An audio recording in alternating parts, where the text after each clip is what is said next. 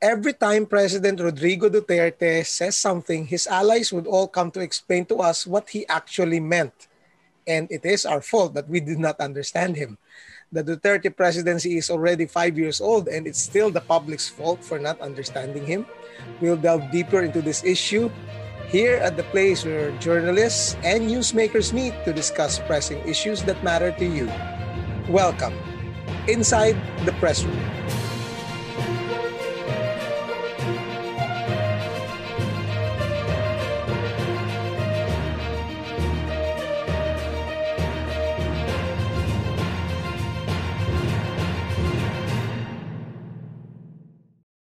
Hello, everyone, and thank you for joining us for another edition of the Press Room. I am Romel Lopez, the Region's Editor of Press1.ph at kasama po natin dito sa loob ng Press Room ang ating editor na si Felipe Salvosa. Hello, Ipe.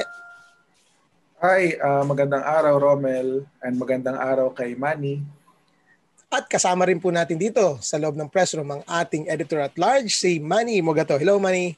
Good evening, uh, Romel. Good evening, Ipe uh, sunod-sunod yung mga...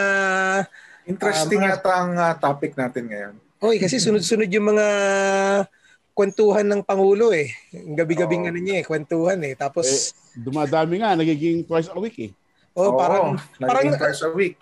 Uh, magandang ano, magandang industriya na ba trabaho uh, ipe mani ang pag-fact check. maraming maraming pina-fact check ngayon. Lagi 'yon, lagi para kang ano eh, para tayo naghahalo kay parati ng, hindi, ito sinabi mo noon eh. Tapos ito sinabi Uh-oh. mo ngayon eh. Tapos all of a sudden, biglang may lalabas na kaalyado ng Pangulo at sabihin niya, hindi, kayo eh, pinupolitikan niyo eh. Ito talaga well, sinasabi niya eh. One thing about uh, the government, this administration, is that consistency doesn't matter to them anymore.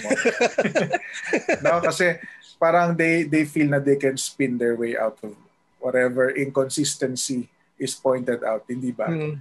Pero ang, ang ano ngayon eh, nag, nagkaroon na ng ano, finally inaddress na yung issue ng jet ski no, na matagal nang pinupukol sa Pangulo. No? Oo, hindi niya pinapansin noon yun eh. In fact, di ba parang 2018 na itanong na sa kanya yun, sinabi nga niya na hyperbole lang yun eh. Pero mas matindi ngayon kasi meron siyang sinabi na joke lang yun at pag naniwala kayo, so Stupid Parang daw. talagang na, literally no, nilait niya or dinis niya yung mga naniwala sa kanya kaya siya binoto. Well, na-interview yung mangingisda na nagtanong mismo sa kanya during sa debate na yon na hosted ng ABS-CBN. At ang sabi nga nung mangingisda eh nasaktan siya kasi nga isa siya sa mga naapektuhan sa illegal na okupasyon ng China sa ating mga fishing grounds. I-point out lang natin kasi para para naman intellectually honest tayo dito. Kasi doon uh-huh. sa quote ng Pangulo, may binanggit siya eh. So yung mga nasa kabila na naniwala, di ba? Right. So oh. parang sinasabi niya yung mga kalaban ko or mga op- opposition na naniwala, stupid kayo.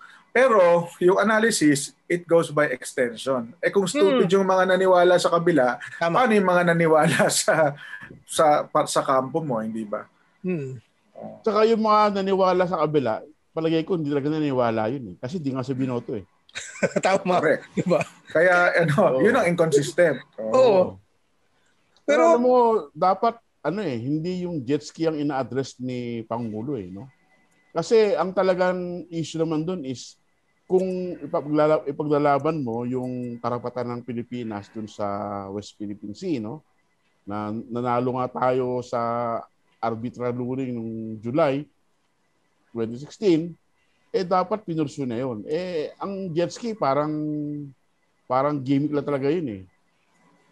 Tsaka, Manny, no, I think uh, understandable naman yun kahit sa ibang mga gobyerno, eh, di ba? Kaya may mga presidential spokespersons ka, meron kang press secretary, may mga cabinet secretary rin na kung merong nasabi ang isang leader, be it the president or prime minister, na maaring nag-raise ng further questions, sila nagpapaliwanag kasi sila directly ang nagmamanage ng mga issues na directly under them. Kagaya ni uh, sa issue na to, under to sa Department of Foreign Affairs. Pero ito nangyari, di ba? Nagsalita si uh, presidential spokesperson Harry Roque tungkol sa Julian Felipe Reef, hindi raw atin, eh, nagalit tuloy si DFA Secretary. Sa labas daw ng, eh, nasa labas daw ng EEZ Oo. Eh, halos kalapit lang yun ng Pag-asa Island na occupied natin kasi isang munisipyo yung Pag-asa Island eh. Mas malayo pa ng Pag-asa eh. Kaya nga eh. So, so itong yung, nangyayari, no? Parang kada sabihin, si, no? Oo, oh, minsan si Harry Roque nagsasalita, parang hindi ko alam kung iniisip pa niya yung sinasabi niya, eh, no? Parang hindi eh. Kasi dapat ang trabaho ni Harry Roque eh i-explain ano talaga yung sinasabi ng Pangulo. Maraming nalalabuan, dapat in-explain niya kung anong ano anong context, di ba? Anong ano talaga yung gustong iparating ng pangulo pero sa sa tagal ng panahon, oh, dalawang taon na siya nandyan, eh, ang ginagawa niya is to depend tsaka spin yung sinasabi ng Pangulo para, mm-hmm. buma- para bumango. Mm-hmm. Nakailang ano siya, no? Ilang beses na siya na fact check diyan sa mga statement niya. 'Di ba ang tawag doon, ipe, money sa mga spokespersons eh pamatay sunog kapag ang principal mo eh may sinabing hindi maganda, ikaw ang humarap at ikaw ang pumatay ng sunog para hindi na naalala natin yan sa Hello Garci, 'di ba? Kay Ignacio mm. Buñe, kawawang kawawa siya noon. Oh, eh, oh, tagalinis ng kalat, parang ganoon. Hmm. Na- naalala ko si Secretary Bunyi noon eh. Pumarap sa media, dala-dalawang tape yung dala. Ah. Diba? Oo. Oo. Sabihin na ano. ito ang totoo. ito yung totoo. Oo, ito yung... Oo. Talagang ano halatang halatang spin talaga kasi pinatugtog niya eh. Oh. Yung sinasabi niya, ito yung talagang original recording, yun yung tunog spliced. Oh. Di ba? Yun yung talagang halata mong inedit. Eh, lumabas pa nga, inedit pa yun sa studio ng isang kilalang supporter ng Pangulo dati, di ba? Oo. Na, support, na supporter din ng Pangulo ngayon. Oo. Hmm. Pero di ba ano, uh, Ipe Manny, itong mga address to the nation ng Pangulo, hindi na to live eh. So dumadaan to sa gatekeeping process ng PCOO. Oo. Eh kasi iniksian na nila eh. Maiksi na nga, eh magulo pa rin kasi pagka pinakinggan mo si Pangulo, eh wala siyang nabubuong sentence. Minsan incoherent pa yung sinasabi niya. Mm-hmm.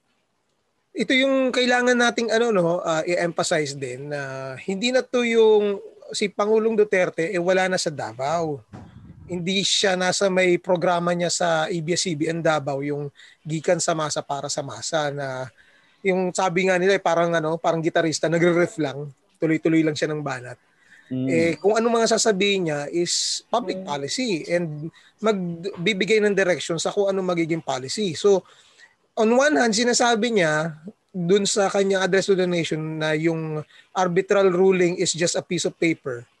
Tapos kailangan magsalita at mag-issue ng statement ng DFA na ang mga tao, mga nandiyan eh mga career diplomats, career officials na alam talaga yung pinagdaanan ng ating bansa pagdating dyan sa victory natin sa kaso na yan against China. Nagsabi sila na kung ano yung sinabi ng Pangulo doon sa UN, yun talaga ang policy. So, kada sabihin niya, kailangan may ganyan? Eh, kasi nga, ano eh, yung mga sinasabi niya pagka hindi formal, no, yung sa kanyang late night show, eh taliwas sa lahat ng posisyon ng ating bansa. Pero nasa ano yan, no, uh, Manny, di ba? Sa may parang sa gazette, parang considered yan as speech eh. So, hmm. nailalagay yan eh. So, kung titignan mo rin sa ano, titignan mo rin sa ating uh, website ng gobyerno sa Gazette, yung mga speeches, kahit yung mga adlib, di ba, kasama doon eh. Official record na yan eh. So, mm. kasama pati yung mura. oh, correct. So, eh, hindi siya maingat eh sa kanyang uh, sinasabi. No? Eh, ang isa pang malaking problema, isang taon na lang no, bago mag-eleksyon, eh, parang yung ating Pangulo ay nasa defensive mode. Lahat nung sinasabi niya ngayon, every time na lumalabas sa, sa publiko, eh, pagsangga dun sa mga batiko sa kanya. Agree ba kayo na may mga uh, critics na kung nababasa sa ano eh, sa social media na dapat hindi na to pinapansin. Itong mga jet ski, yung mga gaps niya. Uh, ano lang daw to, smoke screen lang to daw para hindi natin matuunan ng pansin yung uh, inefficient rollout ng vaccine at continuing inefficient management ng ating ekonomiya dahil sa pandemya. Uh, agree ba kayo doon na smoke screen lang to, wag nating pansinin?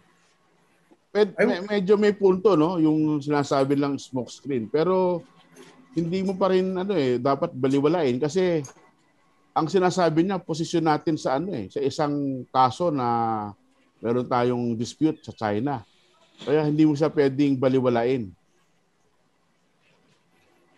Agree ako doon na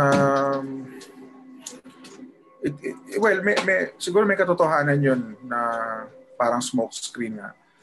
Pero ang observation ko dyan is that palagi ko yung we have to pay more attention to uh, the president's live and off the cuff remarks rather mm. than yung mga official pronouncements. Mm. Kasi pag ito pa lang para sa akin lang to ah. Kung walang kamatch na action or or uh, policy yung mga official statements, parang hindi siya walang credibility yon for Tama. me. Mm. For example, yung sa mga pronouncements sa I don't know Manny ikaw, baka iba yung insight mo. Yung sinasabi sa ASEAN, yung sinasabi sa UN na, ng ng pangulo na ni-raise na yung arbitral ruling, pero kapag ano naman, kapag kapag mga off the cuff remarks niya, iba yung pananaw niya. Right? So, I don't know eh. Ano, anong paniniwalaan mo doon, di ba? Para sa okay. akin, mas mas authentic yung off-the-cuff remarks niya kaysa doon oh. sa mga official remarks niya. Mas masaya yung Freudian slip eh, no?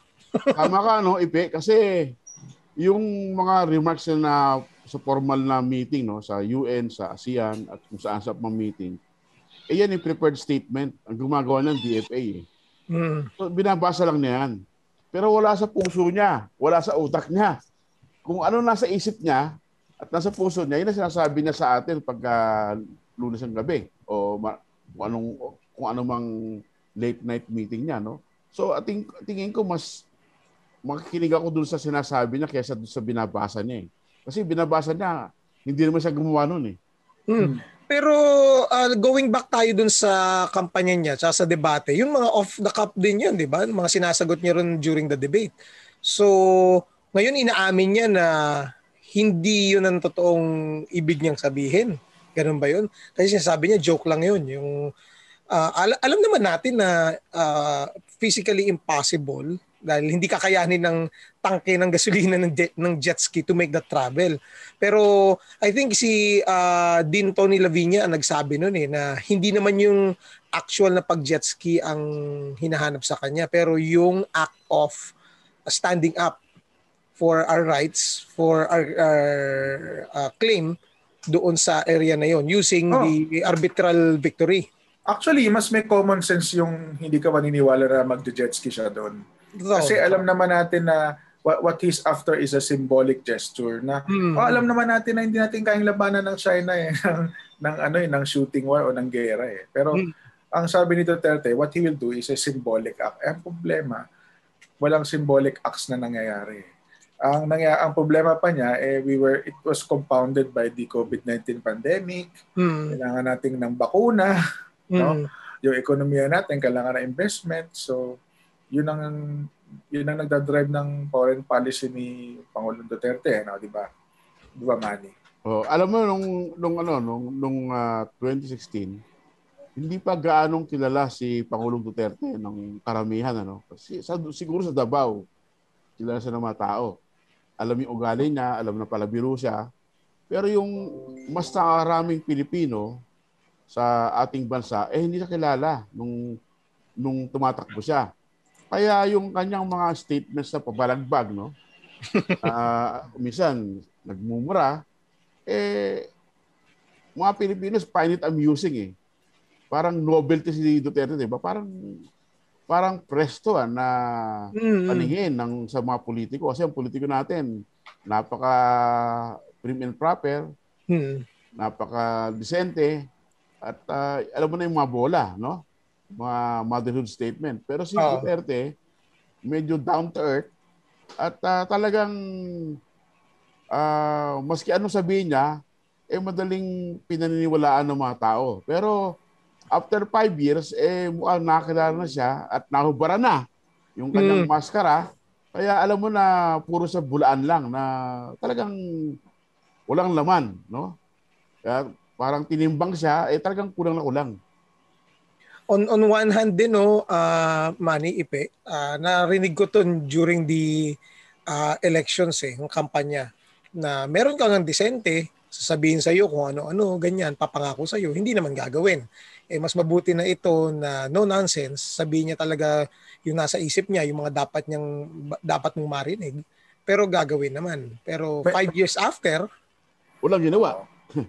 may, may, gusto kong balikan yung sa issue ng Spratlys kasi ang daming naglalabasan ngayon na basically uh, at, at sinabi rin ng, ng Pangulo to na yung arbitral ruling noong 2016 eh scrap of paper lang yan. Right? 'Di ba? Hmm. Sabi ng Tama. Pangulo. So, uh, maraming nagsasabi ng ganyan, hindi lang yung mga hindi hindi lang yung mga vloggers, hindi lang yung mga influencers.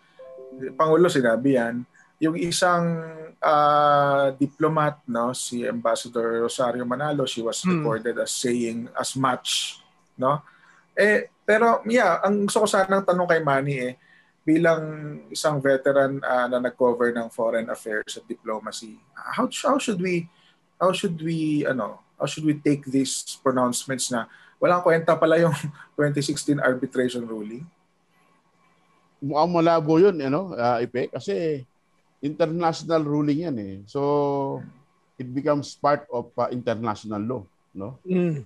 Maski na sinasabi ni dating Ambassador Rosario Manalo na tayo ang namili nung uh, maghuhukom dyan sa member ng panel. Ng panel at nabayaran natin yung yung proseso. Mm. Eh alam mo yan eh ano eh yan eh proseso ng UN na mm. hindi mo ma-question, no?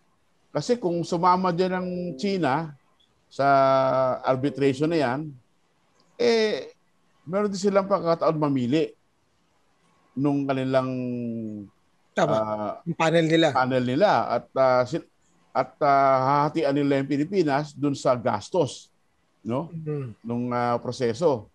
Eh nagkataon na tayo lang ang nandoon sa ruling, hindi sila sumama, eh tayo ang sumagot lahat sa gastos. Kaya hmm. akala, akala ni ano, akala ni akala ni dating Ambassador Rosario Manalo na lutong Macau kasi tayo gumastos. tayo namili ng mga ng mga panel, no? Pero yun ang proseso nila eh. At uh, tingin ko naman yung tatlong panel na naupo diyan eh mga disenteng tao at mga patas. Talagang hindi kikiling yan, maski binayaran mo yan, ang binabayaran mo naman yung ano eh, yung proseso, eh. hindi naman sila eh. Mm. No? Buti sana kung sila binayaran mo. Meron silang sariling pakinabang, di ba? Mm, tama. Yun. Eh, kaya palagay ko mali yung ano, mali yung sinasabi ni dating Ambassador uh, Rosario Manalo. Ang nakikita ko kasi parang um, just to um, reinforce or just to um, protect the president's foreign policy positions, parang baliwala sa kanila yung i-minimize yung ano eh, yung 2016 arbitration victory ng Pilipinas eh. Para hmm. sa akin parang hindi ba nakakabahala 'yon? No? Parang Parang ano eh. we're, we're, ano eh, uh, yun nga, tama yun, yung sinabi mo eh. Uh, may nabasa pa ako yung tweet nga ni Goyo Larrazabal eh. Parang sinasabi niya na we're now taking the position of China just to defend what the president is saying. Hmm. O, tsaka ang nakakalungkot, ano, kasi uh, tayo-tayo nag-aaway. Oo. Isa pa yun. Sinisisi ng Pangulo at ng kanyang mga kasamahan sa sa administrasyon yung mga dating opisyal ng gobyerno under kay Pinoy, kay Noynoy Aquino, no? Hmm. So, pero dapat ang sinisisi mo rito yung China. Kasi hindi ka pinapakinggan. Ayaw nilang i-implement yung yung ruling ng arbitral court. So, bakit mo naman siisihin yung mga kapwa mo Pilipino doon sa isang problema na ang problema mismo ay yung kalaban mo na ayaw hmm. makinig. Pero kailangan din nating i-highlight no uh, para marinig din ng mga viewers and listeners natin na ang current Secretary of Justice, si Secretary Minardo Guevara, e part nung panel for the Philippines na pumunta doon sa Hague for the uh, ar- sa arbitral court, di ba? Mm. So ibig sabihin kasama rin siyang masisisi doon. Uh, conspicuous nga yung absence niya eh, kasi hindi siya nagsasalita about that kasi kasama siya sa legal team eh. Siya, dati siyang deputy executive secretary, di ba? Oo. Panahon ng karaang administrasyon. Oo. uh, one of the few ata no na kinuha din uli back to Mm. the government kasi usually pag may bagong presidente eh, clean slate yan eh kukuha siya ng sarili niyang team eh so ah, ang ang isa ko ring gustong ma-highlight dito no yung yung ah, discussion yung discourse na nangyayari sa social media pagdating dito sa issue na to ah, nag-aasaran na lang parati yung both sides eh no hindi na ano hindi na umaabot dun sa presentation of facts. So, ang napansin ko din is parang dumadami na rin yung nagiingay at nagrereklamo dito sa mga pabago-bagong statement ng pangulo. Al- alam mo kung babasehan mo sa ano no sa sa views no dun sa social media lalo na pag nagla- nagla-live yung PCOO no pag nagsasalita si pangulo sa kanyang late night show no Ah, nung una nung 2016 eh tagang napakarami ng viewers no? Hmm. Maabot ng mahigit ah, 10,000 no na live views. At ah, karamihan nung emoticon dun sa ano sa Sa react sa, sa reaction eh puso, hindi puso eh thumbs up. thumbs up no Mhm. pero ngayon eh tingin ko yung live views nila eh mababa na sa 3,000 no tuwing gabi at ah, ang marami kong nakikitang emoticon ngayon eh yung tawa no yung ha ha ha tsaka yung ano Angry Ang face. angry, angry face. Oo, so talagang nagbago na nga ang ah, ano, nagbago na nga yung ah, ah, pananaw nila sa Sentiment, ating no? oh, sentiment. So ting- tingin ko kaya siguro hindi na naglalabas ng survey ngayon ng SWS at ang Pulse Asia, no? Kasi hindi na 91%. Napaka-conspicuous nga yung absence nila, no? Ito yung sinabi ko kanina sa isang kaibigan ko kausap ko eh. Kaya nilang gawin yung survey para sa poverty, 'di ba? Yung hunger survey. Nasa survey nila yung mga tao. Na-survey din nila kung sino yung mga presidentiables. Mm. Pero bakit walang lumabas ng survey pagdating sa job satisfaction? At yung naglabasan ng mga survey ay galing sa mga PR operators. Ah, kilala Oo. natin yun, di ba? Yung isang PR operator at alam natin na PR operator ng Pangulo yun nung ah, nakarang election, eh, biglang naging research firm sila bigla. Di ba? Oo. Hindi rin natin ano eh, parang ang alam ko kasi nga hirap din kasi sila sa field work eh, 'di ba? Tsaka quarterly yan eh, 'di ba? Yung Quarterly. SWS tsaka Pulse. Pero yung yung nakaraang survey ng SW, anong ano, nung Pulse Asia, no? Ang sabi nila face to face daw. No. Mm. So, ang tataka ako, eh. bakit, tataka ako, bakit walang, wala kayong public satisfaction at ah, ano, ah, Yung performance. Oh, yung Oo, trust. Trust performance tsaka Oo. trust. Oh. Kasi palagay ko mababa na dahil sa sa dami ng nawala ng trabaho, sa Mm. dami ng Nagkasakit. Oo, at namatayan. sa- Ayan. Mm. At sa bagpagsak ng ekonomiya, no? Eh, alam mo, first quarter GDP natin, for, negative po- 4.2, no? At malamang sumisid pa yan sa second quarter dahil nagkaroon tayo ng ECQ at MECQ Mm. no? Mm. Abril, no? At uh, hanggang Mayo. Hanggang Mayo. Samantalang ang Vietnam, Two days. positive 4 ang Two days GDP to nila. go. Oh. So ito yung mga ano no mga dadalhin din natin sa 2022. Makakalimutan kaya natin to, Manny Ipe. Mga Pilipino kasi may sakit eh. Ang bilis makalimot eh. Palagay ko sa Pasko, makakalimutan na yan kasi mukhang gaganda na yung ekonomiya sa Pasko dahil uh, sa election spending. no? Eh, Simula na lang- nga eh. Ngayon pa lang, eh, marami nang namimili ng ad sa Facebook eh. Oo. Sabi nung isang ulat ng PCIJ, no? No, PCIJ, Yung Facebook oh. pala eh meron siyang bagong ano ah, ad library tool na pwede mong makita kung sino yung nagbayad ng mga Facebook ads. So hopefully mas transparent yung election spending na sa social media ngayon. Mm. Pero alam mo yung number one do sa ulat ng PCIJ, no? si Senator Servin Gatchalian, Mm. talagang magaling kanyang PR eh. Dahil nung una sa tumakbo ng 2010, 2010 mga ba? Ah, 2016, no? 2016. Oo. O, 2016, una sa tumakbo. Eh talagang, Wala. ang, ang ganda lang din, ang ganda ng kanyang ad, no? Mula sa awareness building Oo. hanggang doon sa election. Eh, talagang sustain yung kanyang presence na media. Eh parang ginagaya lang niya, nire- nire-replicate lang niya yung ginawa niya nung 2016, no? Kaso marami, mukhang crowded yung field ngayon, 2022 eh. Na?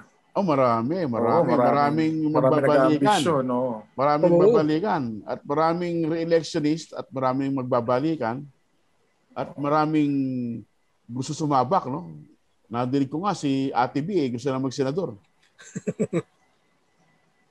Maraming mga issues na kailangan ano no i-consider no. Kaya tingnan mo yung one year after the ABS-CBN shutdown, ah, pumutok uli ang social media na huwag kalilimutan itong mga to, yung mga bumoto para i ah, pasara ang ABS-CBN. Eh iba doon, nangangarap maging senador yung iba doon eh sa mga congressman na bumoto. Eh kaya lang, natakot ako dahil yung anniversary ng shutdown eh Mayo, no? Mm. Eh ilang araw na lang yan bago election next year. Kaya tingin ko may impact yan sa election. Maaalala 'yun, tama. Maalala yun. Maalala 'yun. Kasi paalala ng ABS yan eh. At saka ng buong ma- mga kasama natin, ng buong Oo. media industry. Tama, correct. May, may, for sure, itatanong niya sa mga debate kung magka-debate. Ah, No, although, 'yun. sabi ng Comelec, magkaka-debate raw eh. Sana, sana. Hmm. Eh pero may mga senador tayo ngayon na never umattend ng debate, nanalo. O si Yun ang ano. si Bongo. Ni, Yun ang Hindi. ano. Si Bongo hindi nakikipagdebate nung kampanya. Hindi nakikipagdebate sa plenaryo ng Senado. eh wala ngang interpellation pag nga nag-previous speech, di ba? Kaya nga, hindi rin naman siya nakikipag-interpellate eh, para uh, itanong niya yung kasamahan niya sa Senado about yung sponsored bill eh. Basta nandun na lang siya, upo na lang. Pero minsan nagpa-press con, nagbasa pa ng statement. At yung mga tanong, eh, lahat planted.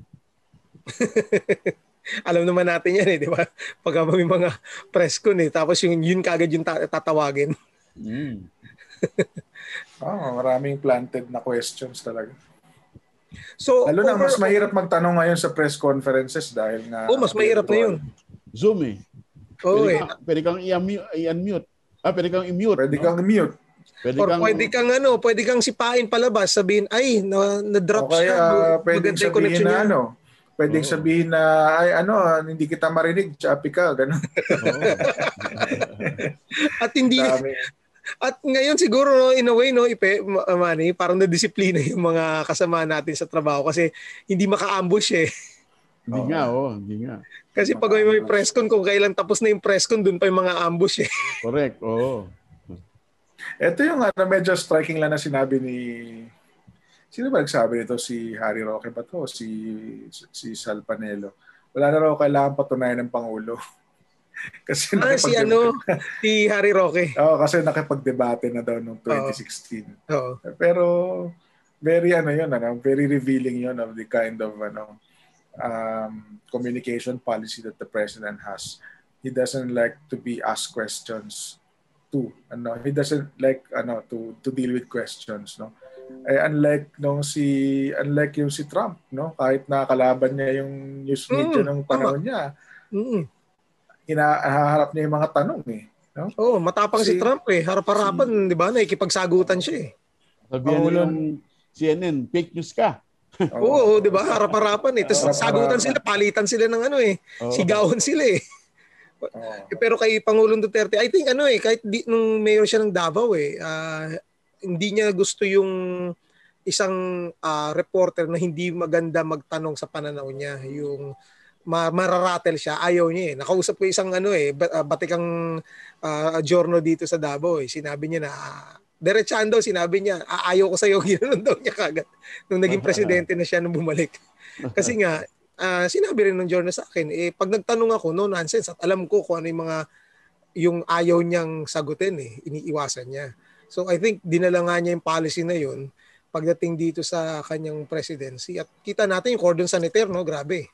I think nung huli siyang tumanggap ng tanong doon nang nung dumaan dumating ang mga Sinovac, no? Oo, nung Oo, yun ah, lang. February Oo, yun 28. Oo. Oo. Mga plant ba yon Manny? Yung pag ah, umuwi siya sa foreign trip niya, di ba meron siyang maliit na press con pag dumarating siya? Eh, is- screen na yun. Yung mga malakad ng press corps na screen na. Oo. Oh, pero alam mo, ano siya, pikon eh. Di ba?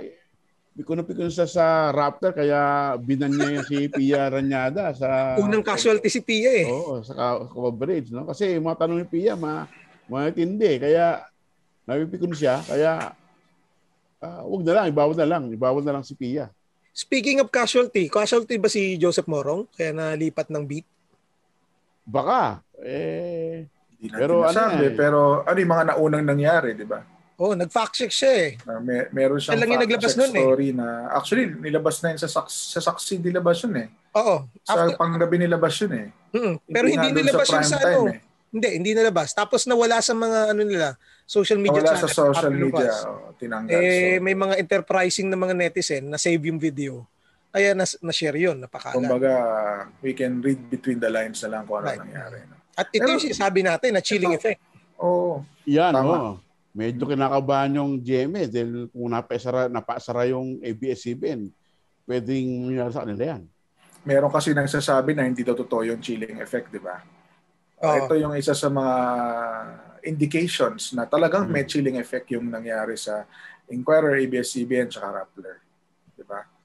Tapos Manny, napansin mo ba yung pagtatanong ni, yung response ni Harry Roque doon sa recent na question ni Pia Ranyada? Parang, I don't know, parang para sa akin, ang masyadong foul yung the way he answered it. Parang sabi, ano, ang sabi ni Harry Roque, parang, ano bang gusto mo mangyari, Pia? Lusubin ang Pilipinas ang China? parang ganon. parang, I don't know, susundin namin na, sa dinamin ng dinami-dami ng Pangulong na cover mo, is that the way to to ano to answer uh, critical questions from the press? Tsaka ano, nansikitory yung tanong, yung sagot ni Harry. Oh, Hindi ka naman may paggere. mm. Correct. Hmm. Ipaglalaban mo lang naman yung karapatan mo diplomatically, politically. Hmm. Wala naman sinasabi na gigirahin mo. Correct. Actually, yung ating mga barko nga sa South China Sea, sa West Philippine Sea, pinuprovoke ng China para unang magpapatok. Kasi pag ulit tayo nagpapatok, eh tsak na babalikan tayo ng katakot-takot na ano, na Hmm. na response ng China no kaya sa tingin ko mali yung mali yung narrative na sinasabi na we want war na Hmm. pag uh, giniit natin yung arbitral ruling we will go to war Hmm. eh yung China nga ayaw magyere Correct. Hmm. di ba Actually, yun nga yung mga opinion ng mga international ah, law experts, even yung mga may sanay na sa international negotiations na China cannot afford to go to war. Lalo na ngayon. o kita mo eh yung kung US eh eh pinapas pinapasadahan yung kanilang mga isla diyan sa Spratlys eh di naman lagi ni gera Hmm. eh talagang Even- yung kiskisan talaga yon Even Diba? ng Taiwan, 'di ba? Nagpapakita ng tapang ang Taiwan eh. Hindi naman Hmm. nagre-react din ng ano, ang China. hanggang Ito salita nga eh. sila Ito nga yung pinakahuling press release ng National Task Force West Philippine Sea. Eh. As of May 9, eh, may nakitaan pa daw na 287 Chinese maritime militia scattered over various features of the municipality of Kalayaan. Oo, eh talagang Marami pa rin eh. kung Ayaw umalis. Kung nung Marso 220 220 lang na nakikita natin, eh ngayon mas dumami pa. Hmm. Eh pero meron silang fishing ban ha. 'Di ba? Na Oo, may fishing ban sila. Oo. August. Eh kung may fishing ban, bakit nandun yung mga barko nila? At binaban Tsaka- tayo. Oo. At saka ito nga, Manny, so parang, ewan ko, parang natataka talaga ako dito sa mga mga nagtatanggol sa foreign policy ng Pangulo. Kasi, i-deny nila na pwede nating i-enforce ang ating exclusive economic zone. Kasi ayon sa constitution natin, meron tayong exclusive economic zone. At saka, ang understanding natin ng EEZ, kung may gagamit dyan na ibang bansa, kailangan magsasabi, magpaalam. Mm, mm, mm. Hindi ba? Oo. So, ito bang 287 na to, nagpaalam ba to? hindi. Oo. Hindi. Pag nagreklamo ka ba na bakit hindi kayo nagpaalam, gera na yon? Yun nga eh, parang hindi mo pwedeng, hindi ka pwede magreklamo. Correct. Kasi parang uh, tinatanggap nila yung sinasabi ng China na common fishing ground yan. Hindi Hindi nga ba? kasi yung yung dalawang barko nung China no na pumunta diyan sa may Sabina Shoal, no? Sa ang Sabina Shoal ang tawag sa atin niya Skoda, Skoda Shoal, no? Hmm. Eh yan ang pinakamalapit na lugar sa Palawan. No? Malapit pa ang distansya niyan sa Masin sa Baho de Masinloc. Oh, no? mm. Mm. Eh pumupunta na dyan yung Chinese sa uh, maritime vessel. Eh, palapit na palapit sa Palawan. Eh, yan eh, meron tayong karapatan dahil yan eh, talagang iisi na natin. No? So talagang nung ito nga nung nakaraang linggo eh sinasabi ng NTF WPS na iniskorta ng uh, ating Coast Guard yung dalawang barko para lumayas diyan. Tama 'yon, yun dapat ang ginagawa natin. Kaya pag nasa karagatan natin, paalisin natin, di ba? Mm-hmm. Medyo mahirap lang dun sa sprat list, no? Sa main sprat list dun sa Union Bank kasi nga masyado nang malayo at uh, yung ating mga barko ay hindi kayang tumagal ng isang linggo nang walang uwian dahil kailangan magasolina, no? Hmm. Eh ang magagasolina sa Batangas pa. Hmm. Kaya medyo hirap. Pero kung malapit lang, eh talagang pwede natin paalisin. Hmm. Overall, no, yung kailangan nating i-emphasize dito, lalo na sa mga listeners natin na yung any pronouncements dapat careful lalo na yung mga government agencies kasi uh, kami ni Ipe nag uh, kasama kami katrabaho dati sa isang government agency at alam namin yung hirap ng isang simpleng press release para maklear lang yan na dapat yung sinasabi noon eh tama at hindi lang sa tama, hindi lang factual eh, na nakatuon din doon sa overall national direction, di ba, Epe, ng mga policies. Eh, hindi pwedeng dahil ganyan siya noon sa Davao, eh, tanggapin na lang natin at hayaan na lang later on na mag-isip tayo na ano ba talaga yung tama dahil merong clarification na ginawa si Harry Roque or si Sal Panelo or kung sino mang mga cabinet secretaries na dapat expect natin yan from our leaders. Dahil siya nga ang presidente, siya ang chief executive eh. So kung ano man sasabihin niya, forms policy at magbibigay ng direction sa kung anong magiging takbo natin. In the same way na parang unfortunately napansin nga natin na parang na-normalize na, di ba? yung, yung pagmumura or pagka-curse. Yan ang, yan ang problema. Yung mga namumutawi sa bibig ng Pangulo, hindi mo alam kung policy or joke. So hanggat hindi ba? so hanggat hindi malinaw, wag nating seryosohin. Parang ganoon ang hmm. sinasabi nila eh. Y- yun eh, ang mahirap, di ba? Eh, para sa akin delikado 'yun kung sa sa institusyon ng ng pangulo, sa institusyon right. ng presidency. Hmm. We will never look at the presidency the same way again kung ganyan. Hmm. Hopefully na hindi nga hopefully nga magbago na sa 2022 dahil for sure naman bababa na si President Duterte by 2022 eh. At mapapalitan siya. Pero hopefully nga na sa mga darating na panahon kasi pansin din naman natin no Manny Ipe kasi iba rin naman mga mayor mga local chief executives even some uh, lawmakers, hindi naman sinunod yung kanyang example na palamura siya. At sinabi rin naman ni Harry Roque, bawal daw magmura yung ibang government officials dahil siya lang daw, si Presidente Duterte lang daw ang may karapatang yun ang mukhang, yun ang mukhang policy. yun yung communication policy nila. Oh, yun yung communication policy. Well, uh, you know, in the same way, no, yung yung position ang nag, uh, di ba sabi, anong uh, saying yun? It's the position that makes the man, it's not the man that makes the position. So uh, hopefully nga na sa darating na election, yung lahat ng itong mga nangyayari at thanks to social media dahil meron tayong online memory para maalala natin lahat ito. Hindi kagaya noong 1980s na ang bilis natin makapagpatawad eh, tsaka nakaka- nakakalimutan natin at ang hirap mag-fact check no, no, Manny. Gagamitin mo yung pupunta ka ng library para hanapin mo mga past issues ng mga diary at tatanungin mo yung dapat may magaling kayong librarian eh sa library ng isang ano eh uh, nasa diary. folder 'yon, nasa folder Oo. naka paperclip.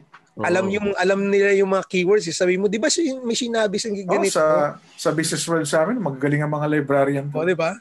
Eh oh. ngayon, thanks to Google, keywords oh. na lumalabas na kagad. Mas eh. madali eh. na, mas madali. Oh, mas madali. At uh, yun ang trabaho natin as uh, journalists and also as responsible netizens sa lahat na mag-fact check din. Gamitin natin yung available resources para maging information literate and media literate din tayo na yung mga issues na nakikita natin, kagaya na nasabi ni Ipe nung last podcast natin, hindi ibig sabihin sinabi ni isang tao, maniwala ka na kagad. I-fact check mo. Lalo-lalo na, kumbaga Mm. Kung lalo-lalo na kung ito ay galing sa isang tao na hindi mo alam kung seryoso o nagjo-joke lang. joke, joke, joke. Salamat po sa inyo sa Thank pagsama you. sa amin dito sa podcast. Salamat Ipe, salamat Manny. Salamat Thank din. you, Romel. Uh, Romel. At definitely itong show na to ay hindi joke. Hopefully to see you again next week at samahan kami rito ulit sa isang edisyon na naman ng Press Room. Hanggang sa muli, sa kalan po ni Ipe Salvosa at Manny Mogato. Ako po si Romel Lopez for Press1.ph inside the Press Room. Hanggang sa muli, thank you very much and God bless.